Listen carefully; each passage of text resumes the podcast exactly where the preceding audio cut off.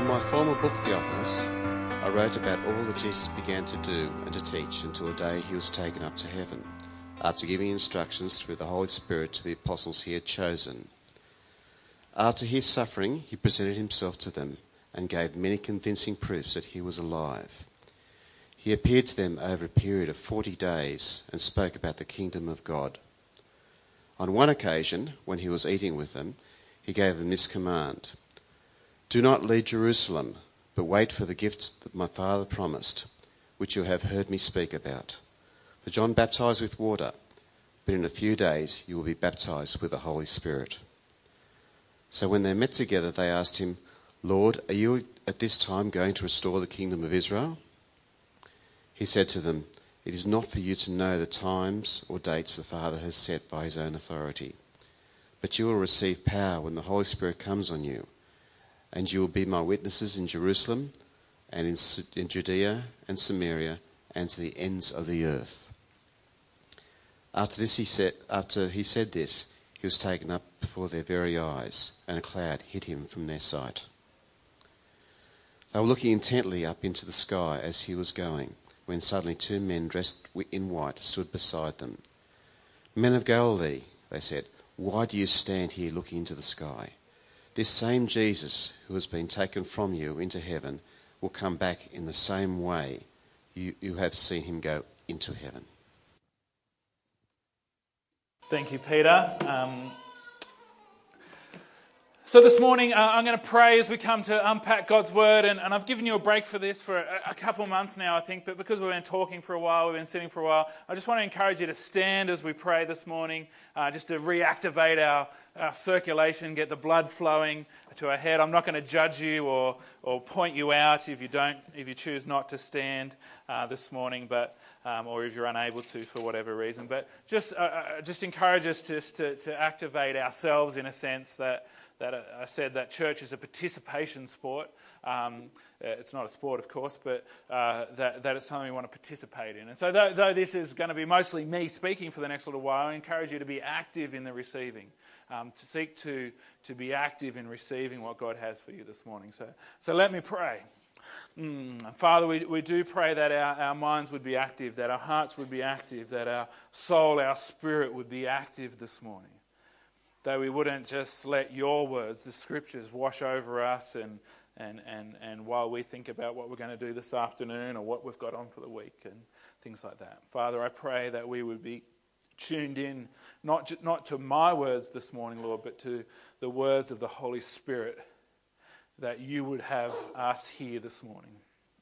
Father, I pray that, that any of my words that are just noise, that aren't what you want us to take hold of and grab onto this morning, I pray that they would just flow over us and go out the back door, Lord. But whatever it is of you this morning, whether through my words or through the whisperings of the Spirit in our hearts, Lord, I pray that we would uh, grab hold of it, that that word would bear fruit in our lives, that we would be transformed by it, that we would go out different people to, to, to the people that we came in.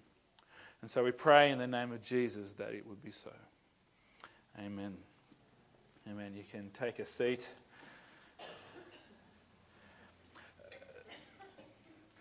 So, at the center of the Christian faith are the historical events of the, the life, the death, and the resurrection of Jesus Christ. Uh, these are the events in which our faith is anchored. It's the center of our gospel, it's the core of the Christian message. It's the means through which we have salvation the life, the death, the, the, the, the burial, and the resurrection of Jesus. But we know that that's not the end of the story. In fact, that's the beginning of the Christian story. That's the beginning of a new story. It's the beginning of a new creation for all of humanity. And so this week we're going to begin a new series. We're calling it To the Ends of the Earth. And we're going to pick up the story after the events of Easter, after those historical events that, that uh, are well um, attested to in, in historical records. We can trust that they happened. Uh, we're going to pick up the story after Resurrection Sunday, after the events of Easter, and follow the story of the early church that is recorded in the book of Acts. And so, this story of the early church, we're going to explore it, we're going to unpack it, we're going to seek to discover what would God have us to grab hold of and shape our story based on their story. It's not that everything that happened in the book of Acts is prescriptive. That's the big debate about the book of Acts. Is it descriptive or prescriptive? Does it tell us what happened or does it tell us what should happen today? And so we're really going to explore those stories and, and, and seek the, the key themes of Acts. We're not going to go through every verse in the book, but we're just going to see through that book what does God want us to shape our lives with out of the stories of the early church. And so, Acts is a book written by a, a man named Luke. Um, and, and, as Peter read this morning, we're told that he, he, he says in the first few verses, In my former book, Theophilus, um, and can I tell you as a little aside, a lot of has been written about who Theophilus is. is. Um, put that aside today. It doesn't matter for us this morning. But in my former book, Theophilus, I wrote about all that Jesus began to do and to teach until the day he was taken up to heaven after giving instructions through the Holy Spirit to the apostles he had chosen. And so this is kind of like the, the previously on part of a TV show. If, if you watch uh, TV series, um, there's a few that my wife Christy and I love to watch. We, we like to watch Homeland, which is kind of like a, a spy kind of show. Um, and, and the start of every show is the previously on Homeland. And it, and it shows you the key bits of the previous story so that you can kind of remember where you're up to uh, when you know um, when, when you're exploring and, and unpacking and watching uh, this episode. And so this is like the, the previously on part of, of Luke's writing. And, and so the first book that Luke wrote is the Gospel of Luke. Uh, and so Luke recorded the Gospel of Luke, and he said his aim was to set out an orderly account of the things that had happened in the life and ministry of Jesus and his death and resurrection so that we might be assured of the things that we believe. And, and, so he says, well, that's, that's the previous part of the story, but Luke picks up the next part of the story after the resurrection, and he, and he has the same aim. He wants to record the story of the early church so that we might have an ordered account of what took place so that we might be strengthened in our faith and believe. And so Luke picks up the story where he left off, and, and, and in verse uh, 3, uh, he says, this. After his suffering, that is Jesus, he showed himself to these men, that is the 12 disciples, or the 11 now we're down to, and gave many convincing proofs that he was alive. He appeared to them over a period of 40 days and he spoke about the kingdom of God. And so Jesus rose bodily from the dead. He, he met with his disciples over a period of 40 days and he performed deeds like eating with them, uh, like he said to Thomas, who Thomas said, I won't believe that Jesus is risen unless I see him with my own eyes, and unless I can put my finger where the nails went in, my, in his hands, and unless I can touch the side where they speared him to prove that he was dead. Um, and, and so Jesus appeared and said, Here, Thomas, see that I am risen from the dead. And so Jesus did deeds, but he also taught. He spoke words about the kingdom of God. And he spoke about the kingdom of God all through his ministry before he was crucified and raised from the dead. But you can hope and bet that there would have been a, a, fresh weight to the sense of those, those words, to the meaning of those words, speaking after the resurrection. He spoke about the kingdom of God. But we see in this story of those last days, that last moments when Jesus walked the earth in his physical body, that the disciples still had a lingering question there was a question that lingered for them that, that had not yet been answered in all of their time with Jesus pre and post resurrection. And so we can read that question in Acts chapter 1, verse 6, where it says So when they met together, they asked him, Lord, are you at this time going to restore the kingdom of God? Uh, sorry, are you at this time going to restore the kingdom to Israel?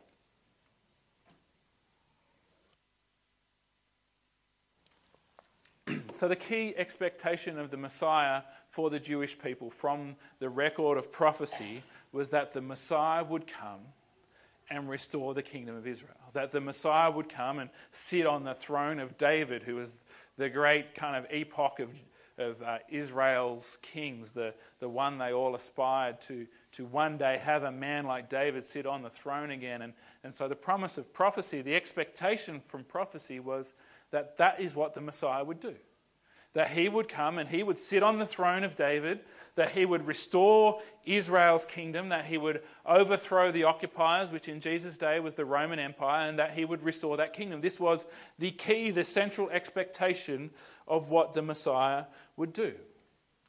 And so, this group of formerly 12, now down to 11 after Judas's betrayal, uh, who, who have uh, become convinced that Jesus is the Messiah, are yet to see this core key expectation fulfilled. And so they've witnessed the death and resurrection of Jesus. They've witnessed all of the healing miracles he did, the, the raisings from the dead, the casting out demons, and they've not yet, though, seen the kingdom of Israel restored. And so after they'd seen all of this, this question still lingered when are you going to restore the kingdom of Israel? And so uh, we've got this kind of tension in these first few verses of Acts where we're told that, that Jesus rose from the dead and he appeared for 40 days and he convinced them that he was alive and, and he spoke about the kingdom of God. But the lingering question for his followers is when are you going to restore the kingdom of Israel? Jesus spoke about the eternal rule and reign of God, the, the, the, transcendent lordship of Jesus that is above all things and over all things for all eternity, and his disciples were concerned about regional politics. When will you restore the kingdom of Israel? That was their lingering question. Jesus spoke about the eternal and the heavenly invading this earth, and the disciples lingered with questions about the temporary and the temporal. And before we're too quick to judge, though, it's, it's appropriate for us to pause for a moment and think about our own lingering questions. What questions for us linger? Despite all we've heard about Jesus, despite all we know about the kingdom of God, despite uh, miracles we may have seen, despite the work of Jesus in our own lives, what questions for us linger? About temporal and temporary things. What things do we get hung up on? Perhaps for some of us it is, it is uh, and it's a recent debate, um, but, but for some of us it's getting caught up around marriage laws. When is God going to restore the marriage laws of our nation to the biblical kind of witness? Or maybe it's more general political than that. Like, when are we going to go back to the good old days of good Christian values being the, been the kind of the, the keystone of our, our, our government's policies? Or, or, or when a, it might be more personal and localized. When is God going to bless my business? When is God going to, to bring financial freedom to my life? When is God going to, to kind of make my children be, you know, good kids? My children are good kids, but, you know, they can be frustrating at times as well. When is God going to kind of shift this temporary stuff around us? And so I don't know what the, the lingering questions are for you, but I think we all, like the disciples, we have questions that linger that tend towards the here and now. We have questions that are a, of a kingdom of Israel regional politics or even smaller than that. We have questions that linger in that world when, when Jesus wants us to be talking and thinking about the kingdom of God. We have temporary, temporal questions when the questions we ought to be wrestling with are transcendent and eternal. And so, in the midst of the disciples' lingering questions and our own lingering questions, uh, Jesus cast a vision and a calling that was infinitely larger than any of the lingering questions they had or we could have. In verses uh, 7 and 8, he goes on to, to speak of this vision, and we're going to keep coming back to these core verses uh, for the next little while, but we're just going to pluck out of that the, the, the breadth of Jesus' vision now. In verses 7 and 8 of Acts chapter 1, Jesus says, He said to them in response to their lingering question about the kingdom of Israel, He said to them, It is not for you to know the times or dates the Father has set by His own authority. But you will receive power when the Holy Spirit comes on you, and you will be my witnesses in Jerusalem and in all of Judea and Samaria and to the ends of the earth. And so the disciples were focused on the kingdom of Israel, this you know, hugely important in global politics even to this day, but tiny strip of the earth. They were concerned about that, and, and Jesus cast a vision for Jerusalem, which was the capital city of Israel. He, he cares about that tiny strip of earth. He, he cast a vision for Judea, which, if you're not familiar with the geography of the region, Judea is the broader region uh, of Israel that Jerusalem sits in. He, he cast a vision for beyond that to Samaria which is the, the, the, neighboring people to, to Judea and Jerusalem, and, and a group of people that the Jews actually hated because they were kind of half Jews, which was like worse than being not Jew at all. Um, and so Jesus cast a bigger vision than, than what they would have, but in case they were missing the point of this ever expanding vision that Jesus was casting, his last words are to the ends of the earth. Uh, Jesus essentially says to them, You've got lingering questions about Jerusalem, about Israel, but, but I care about those things, but my vision is now no longer just about Israel, it is about to the ends of the earth. There is no corner of this world that Jesus doesn't have vision for. There is no corner of this planet, there's no person in this world that Jesus doesn't have a heart for. Jesus' vision goes beyond just the restoration of Israel. His vision goes beyond the restoration of, uh, of a portion of the Middle East. His vision goes towards the restoration of all people in all of this planet to God. And in fact, as we discover elsewhere in Scripture, Jesus' vision goes to the restoration of all things. His vision is to make all things new, not just restore a political kingdom in the Middle East.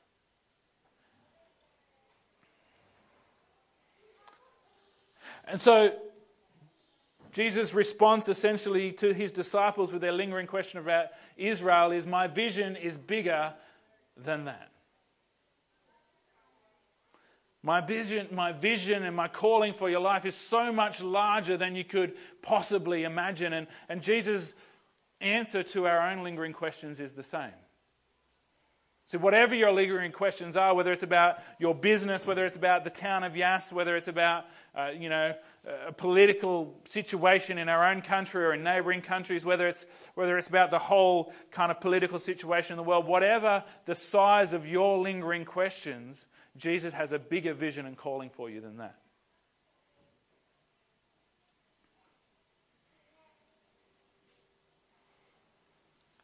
And so, if we stick with the lingering questions, the church will be stuck. If we cling to these lingering questions, then, then you and I, the church, will be stuck in the realm of lingering questions. But what about? But what about? But what about? But see, for the, for the disciples, the first disciples of Jesus, this was the last time they asked this question.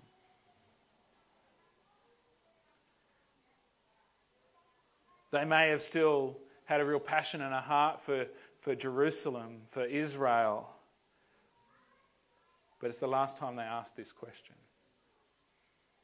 See, there comes a moment where we need to be prepared to let go of those temporary, temporal questions that linger to embrace the fullness of God's vision and calling for our lives.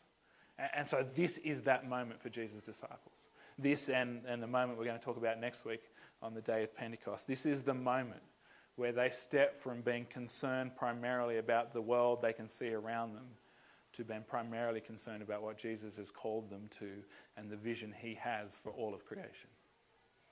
And so, as a church today, we, we need to be able to let go of those questions that linger. It doesn't mean we don't care about those things anymore, but it means that they're not what we hold most firmly to. We need to move on from the lingering questions to our calling in God. And so, Jesus, in, in, in, these words, in this calling and vision, he, he makes it very clear what the calling of the first disciples is. He says they are called to be witnesses. To go back to just Acts 1 8 now, the second part of those two verses that we just read, Acts 1 8 says this But you will receive power when the Holy Spirit comes on you, and you will be my witnesses the vision is for Jerusalem and, and in Judea and Samaria and to the ends of the earth. But the, the role that the disciples are called to play is to be witnesses. Jesus commissioned his disciples to a specific role. to be witnesses of him to the ends of the earth. And so a witness is one who, who gives testimony. The, the most, uh, I guess, accessible understanding that we can grab or metaphor of what a witness is is to go to the courtroom. And, and the witness is the person that has seen the events. And so they put them in the witness box. And, and their role is to tell everybody, tell the jury, tell those in attendance, tell the judge what they saw take place. A witness role is to give testimony to what they've seen and understood. And so, for the first disciples, this was to give testimony of Jesus' life. They'd, they'd lived with him over the, the several years of his life and ministry. It was to give testimony that they had seen him crucified on a cross. It was to give testimony that they had, had witnessed the place of his burial. It was to give testimony that they had seen that burial place empty and they'd seen the risen Jesus uh, talking, eating, living amongst them for the first disciples, uh, their, their call to be witnesses was to give testimony to these things that they had seen. And, and so next week we're going to explore the day of Pentecost, but just to jump into that day a little bit this morning, we can see Peter doing this. We can see Peter giving witness to these things, giving testimony to these things in Acts chapter 2. Um, in verses 22 and 24, if you want to flip over, you can, but I'm going to read it for you. But this is Peter addressing the crowd. This is his first opportunity to really step into the calling that Jesus gave all of the disciples. And he steps up on verse 22 and he says, Men of Israel, listen to this. Jesus of Nazareth was a man accredited by God to you by miracles, wonders, and signs which God did among you through him, as you yourself know. So they gave witness, they gave testimony to Jesus' life and ministry. This man was handed over to you by God's set purpose and foreknowledge and you, with the help of wicked men, put him to death by nailing him to the cross. So they gave testimony to the crucifixion of Jesus. But God raised him from the dead, freeing him from the agony of death because it was impossible for death to keep its hold on him. And so they gave testimony to the resurrection of Jesus. This was their role as witnesses. But Peter understood, uh, after being filled with the Holy Spirit, that, that there was one more thing that all of those historical events led to, one more truth that they were called to be witnesses of. And, and we see Peter talking about this in Acts chapter 1, verse 36. In, in Acts chapter 1, verse 36, Peter takes this next step in what he's called to be a witness of, and he says, Therefore, uh, the conclusion of, of all of these events that they've testified about is therefore let all Israel be assured of this God has made this Jesus, whom you crucified, both Lord and Christ. Or, or Messiah is the other way of translating that. The conclusion of the testimony of the historical events, just like a, a, jury will listen to testimony in a murder trial and, and they'll come back and go, We've heard the testimony, and so therefore we can say that this person is guilty or not guilty. The verdict in the case of Jesus that the disciples are called to give witness to is that Jesus is both the Messiah, the anointed one of Israel, but he is also Lord. He is the Lord of all the universe. He is the one in which the kingdom of God has its king. And so the, the witness the disciples are called to give is not just to the historical events, but, but to the reality that they point to that Jesus Christ is Lord. And so that's the testimony they give on, on the day of Pentecost. They speak words of witness to who Jesus is. But the biblical story throughout Acts and throughout the whole New Testament and, and throughout the Old Testament as well, in fact, is that, that to be a witness is about more than just words. To be a witness is to, to speak words of testimony, but it's also to, to enact deeds that are consistent with the, the spoken testimony. To be a witness is both word and deed. It's not word or deed, or deed or word. St. Francis is actually, well, apparently misattributed, um, that he probably never said it, but there's a fairly famous quote that St. Francis is claimed to have said, you know, speak the gospel on all times, or proclaim the gospel on all times and use words if necessary. But the thing is, to be a faithful witness, words are always necessary. Not in every moment, but, but our deeds need to be married to words, and our words need to be married to deeds if, if we're to be faithful witnesses. And, and so throughout the book of Acts, we see the witness not just in words, but in deeds. The early church shared all of their possessions together so that there was no person amongst them that lacked anything. That was a, a natural fairly supernatural, probably, really, but, but something that was naturally done, that they shared their possessions. It was a, a, deed that gave testimony to who Jesus was as Lord and the character of Him, that He loved all people, that, that there should be no one amongst them that lacked. And so they shared their possessions at their own cost so that, that Jesus would be given testimony to who He really was. But the book of Acts also talks about supernatural deeds, deeds that, that can't be done in human ability, that also gave testimony to who Jesus was and is and will be.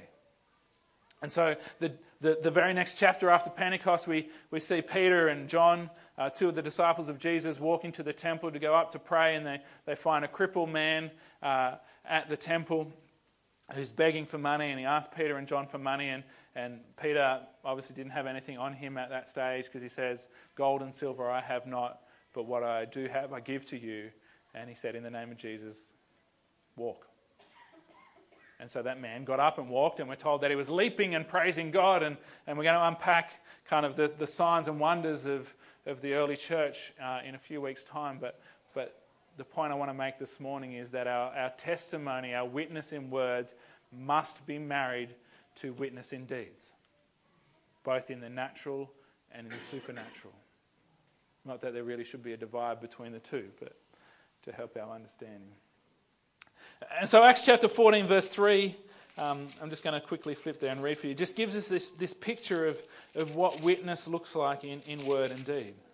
And this is about Paul and Barnabas. It's a, it's a later story, but I just want to grab this, this kind of quote to, to, to, reinforce this idea that true witness is both word and deed. It, it, says So Paul and Barnabas spent considerable time there, that's in Iconium, um, which doesn't matter for today, but they spent considerable time there speaking boldly for the Lord. They, they spoke testimony, words of witness for the Lord, who confirmed their message of His grace by enabling them to do miraculous signs and wonders. The, the, the message that they spoke in words was confirmed through God's enabling for them to do deeds that were miraculous.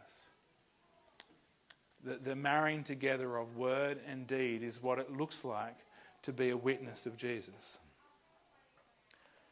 And so Jesus commissioned his disciples to be witnesses in both word and deed. And I want to say to us this morning it, remains the central calling of Jesus' disciples today. We are now, in this day, the bearers of the biblical testimony. We, we weren't eyewitnesses of the actual events, but we're bearers of the biblical witness, the testimony of those who wrote down what they had seen for our generation to take up. We are the witnesses of Jesus' life, death, his resurrection, his teaching, the prophecies that foretold of him, and the writings of those who followed him to one another, unpacking what it meant for him to live, to die, and for us to follow him. We are the witnesses of all that is recorded in this book, these collections of writing. We are Jesus' witnesses to his word today. We're also, as I spoke about last week, we're bearers of our own testimonies of what we've seen Jesus do in our lives and the lives of others around us. We're bearers of testimony of what Jesus has done today. It's not just a 2,000 year ago thing, it's a today thing that we bear testimony to the things we've seen Jesus do in our own lives and others. But we're also proclaimers of the lordship, the rule and reign of Jesus, his kingdom, whatever words we want to put that in. We're, we're proclaimers of that lordship in deeds. We're called to, to share amongst one another. It doesn't have to, I don't believe, look exactly the way they did it in Acts. But the principle that they embraced is that their deeds matched the words they were speaking and proclaiming. They, they didn't just speak about Jesus who loved them, they showed love for one another. But we're also called to, through God's enabling, uh, be people who expect and pray for the miraculous, that our words might be confirmed uh, by God's miraculous signs and wonders. As I said, we're going to unpack that a little bit more in a few weeks' time. Um, and, and, not to make fun of the Circle of Sisters thing because it's not my intent, but the title of it is Keeping the Conversation Open. And actually, as I was jogging yesterday and thinking about church, I was like, nothing keeps the conversation about Jesus open more than miraculous signs and wonders. Yep. About things that could not be being. Nothing keeps the conversation open more than that. And so, what I, what I really want you to take home this morning, uh, if you're to grab anything, if you've fallen asleep, I encourage you to, to, to, here's the nutshell of what I want us to take home, is that if you believe in Jesus, if you believe that he was crucified for your sins and raised to life, you are called to, above everything else in your life, be a witness for Him. A while ago, I, I said that taking the Great Commission from Matthew's Gospel is regardless of what your earthly job description is, your, your first and foremost job description is to be a maker of disciples. And so, taking this from Acts, this is just putting that in different language that, that your primary task in life, regardless of whether you're a teacher, whether you're a student, whether you're a mother, or a father, whether you roast coffee, whether you keep books, whether you sell cars, whatever you do, in, the, in that sense, your primary calling, your fundamental responsibility in life as a believer in Jesus is to be a witness for Him. We're not just called to wait for the restoration of something, be that something temporary and temporal or eternal. We're not just called to wait for restoration, we're called to be participants in that restoration. We're called to be ones who carry the message of Jesus in word and deed to, to our own Jerusalem, our own local territory, the neighboring territories, the surrounding uh, nation to the ends of the earth. We've, we've not finished what we've been called to as a church and as followers of Jesus until everybody has had witness to Jesus.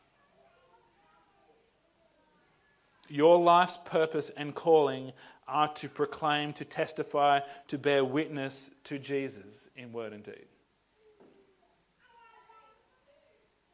My own uh, personal um, kind of purpose statement uh, borrowing from Paul's uh, language in one of his writings, is that, that my purpose is to labor towards seeing Christ fully formed in myself, in my family, in the church that I lead, and in my local community.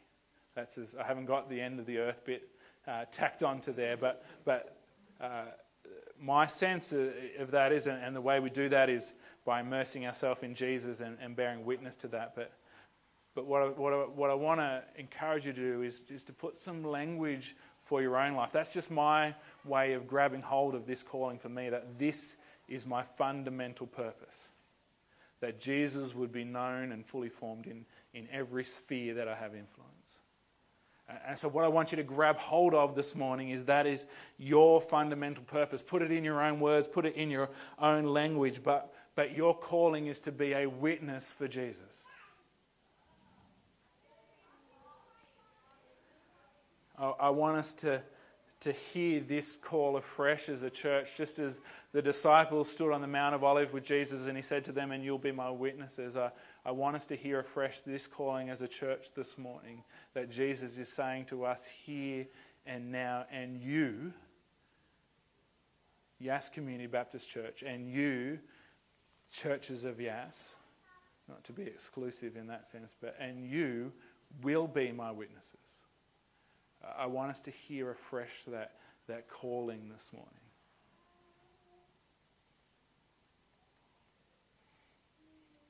There's another component, and drawing towards the end, I am aware of time, in case some of you sometimes think, does, does Nick even look at the clock or, or, things like that? I am aware of time, but there's, there's another important component of this story, of this uh, first part of the early church's story that, that we need to grab hold of. And, and that's that we're called to be witnesses, but we're called to be witnesses empowered by the Holy Spirit.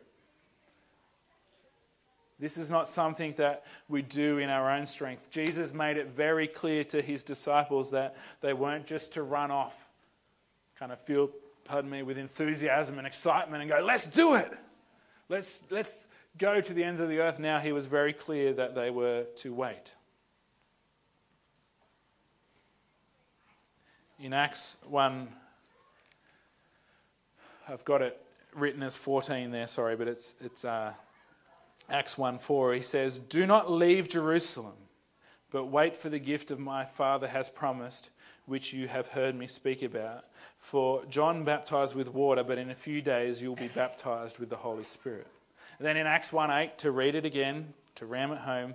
But you will receive power when the Holy Spirit comes on you, and you will be my witnesses in Jerusalem and in Judea and Samaria and to the ends of the earth. But you will receive power when the Holy Spirit comes upon you. Uh, Luke records the same event in the end of his Gospel of Luke. These, these stories overlap. And in Luke 24 49, I just want to read that to you because I just love the way that it, um, Luke describes Jesus' words here. He says, I'm going to send you what my Father has promised, but stay in the city until you have been clothed with power from on high. I just love that phrase, that way of describing what it means to be empowered by the Holy Spirit, that you're clothed with power from on high. And so the Holy Spirit is the, the personal presence of God that enables us and, to fulfill what He's called us to do. And so Jesus says, Don't leave Jerusalem. Don't Start out on this calling that I've given you that is bigger than you could dream of until you've received this empowerment. The language that gets used around this is baptism, it's clothing, it's, it's filling, it's enveloping, it's covering. But, but what it really means in all of that language is the fullness of God coming upon a person in the person of the Holy Spirit. That, that fullness of God filling and enabling the person. It's reminiscent of, of Jesus' own baptism that, that he was baptized, but then it says that John saw the Spirit of God, the Holy Spirit, descending on him like a dove. And, and that was the, the beginning of Jesus' ministry. He who was God himself did not begin his earthly ministry until he had done what he is telling the disciples to wait for, until he had received the anointing of the Holy Spirit. Uh, the, the, Holy Spirit is God's empowerment, but it, it's also an anointing like oil, a commissioning to a purpose. And, and so Jesus says, Don't start your calling without this empowerment. Because what happens when, when we try and live out the calling of Jesus apart from the empowerment of the Holy Spirit is it becomes something less than Jesus intended it to be. Whenever we seek to do what God has called us to, whenever we seek to fulfill God's vision for our lives apart from the empowering of the Holy Spirit, it becomes something so much less than God intends it to be.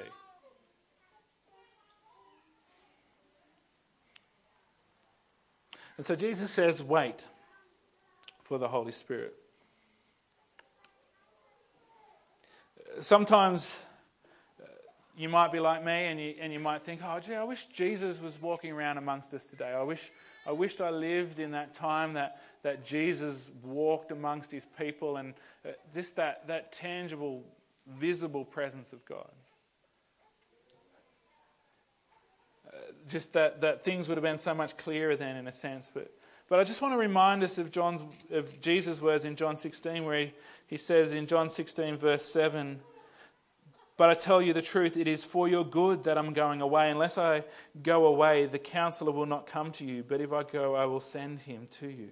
When he comes, he'll convict the world of guilt in regard to sin and righteousness and judgment, in regard to sin because men do not believe in me, in regard to righteousness because I'm going to the Father where you can see me no longer, and in regard to judgment because the prince of this world now stands condemned. And, and so Jesus says it's better for us that he go away so that the Holy Spirit might come.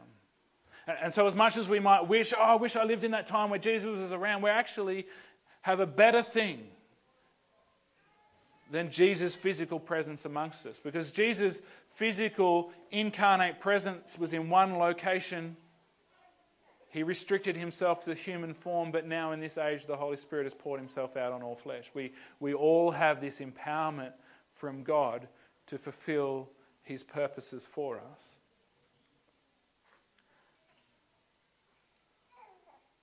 And so I want to encourage us this morning to hear those words you will be my witnesses. But also, I want to encourage us to seek to do that in the empowerment of the Holy Spirit.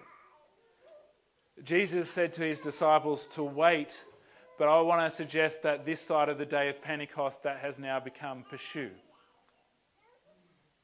That the day of Pentecost has happened, that, that epoch in history that the Holy Spirit was, was poured out for all to receive has happened. And so we're no longer in a time of, of waiting for that, though we may go through seasons of waiting upon the Lord. That, but that Jesus' call to us now is, is to be witnesses and to pursue the empowering of the Holy Spirit, to seek after that empowerment which enables us to do what God has called us to do. So we're called to be witnesses empowered by the Holy Spirit. That is, that is the beginning of the story of the church. That's the beginning of the story of, of what it means to be followers of Jesus after his death and resurrection. I just want to reread for you the end of the passage that Peter read for us before in verses 9, 10, and 11, just to, to wrap up this story. And it, and it says, After he said this, after he'd commissioned them, and after he'd said to do it in the power of the Holy Spirit, not in their own strength, he said, he says, after he said this, he was taken up before their very eyes, and a cloud hid him from their sight. They were looking intently up into the sky as he was going, when suddenly two men dressed in white stood beside them. Men of Galilee, they said, why do you stand here looking into the sky? This same Jesus who has been taken from you into heaven will come back in the same way you have seen him go into heaven. And so this initial story ends with the truth that Jesus has returned to heaven, but, but we await the day of his return. That we live in this, this season of history between the comings of Jesus Christ. That we live in this season of history where, where Jesus has accomplished for us our, our freedom from sin, our salvation, but we await for him to come again. Uh, the scripture says that Jesus will return coming on the clouds with glory. And so we live in an in between time with a very specific purpose. Our calling in this time is to be Holy Spirit filled, baptized, clothed, enveloped witnesses for Jesus in both word and deed. Because when Jesus comes again, it will not be to die again, to be raised again, but it will be to judge the world, to judge the living and the dead. History will be rolled up like a scroll. There will be no more opportunity to receive salvation in His name. We live in this time where we await the end of all things and the coming of the new heavens and the new earth. And so, uh, as this time stretches out, as, as we're now 2,000 years plus past the life of Jesus or in that ballpark, that it's only natural that we kind of lose a sense of urgency. Um, and, and the early Christian writers, especially Paul, are accused of mistakenly think, thinking that Jesus was about to, to come back in a few weeks' time, and that's why they were so urgent about it. But actually, I think we're mistaken. We've fallen for this mistaken sense of, oh, this is just going to keep rolling on forever, where, where Paul and, and the early Christians understood that this is a any moment thing. That this life is not a game, that this life is not without purpose, it's with a clear purpose, and, and that we need to live this life with a sense of urgency that as many people as possible that we can reach with the message of Jesus must be reached. In Acts chapter 4, verse 12, and this is the, the last scripture I want to read this morning. Sorry.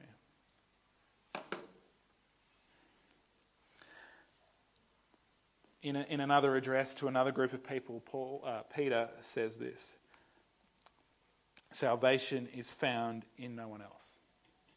For there is no other name under heaven given to mankind by which we must be saved.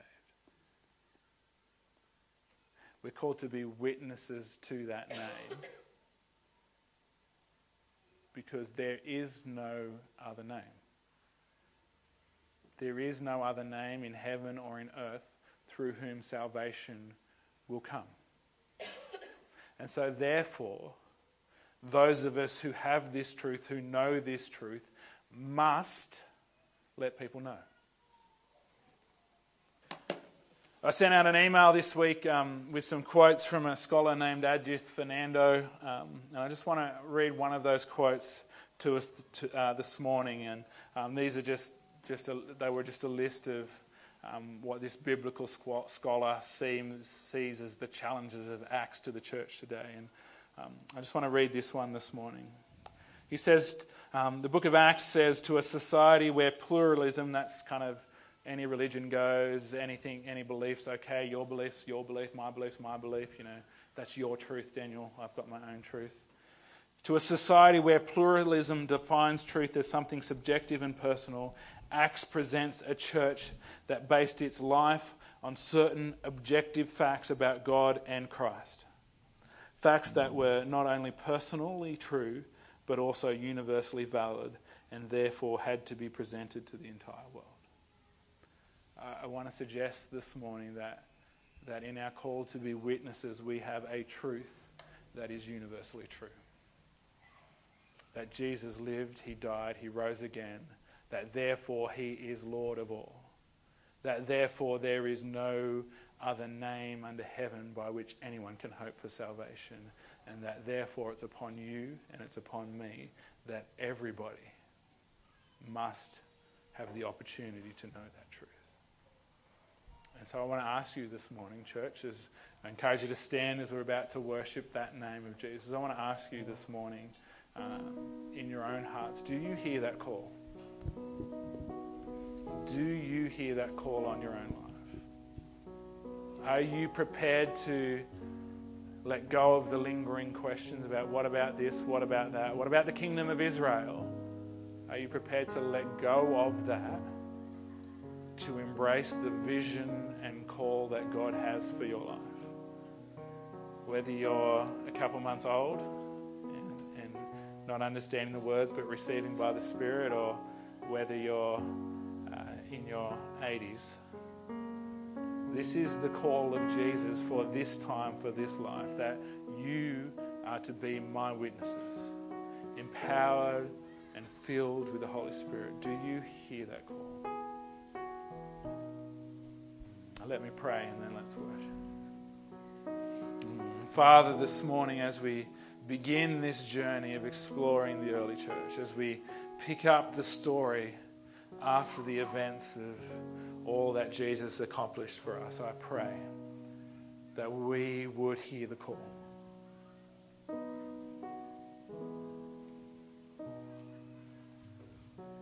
That we would hear the call to be your witnesses, that we would hear the call and the vision to the ends of the earth. And we ask for the empowering of your Holy Spirit to enable us to live out that calling with your power. In Jesus' name.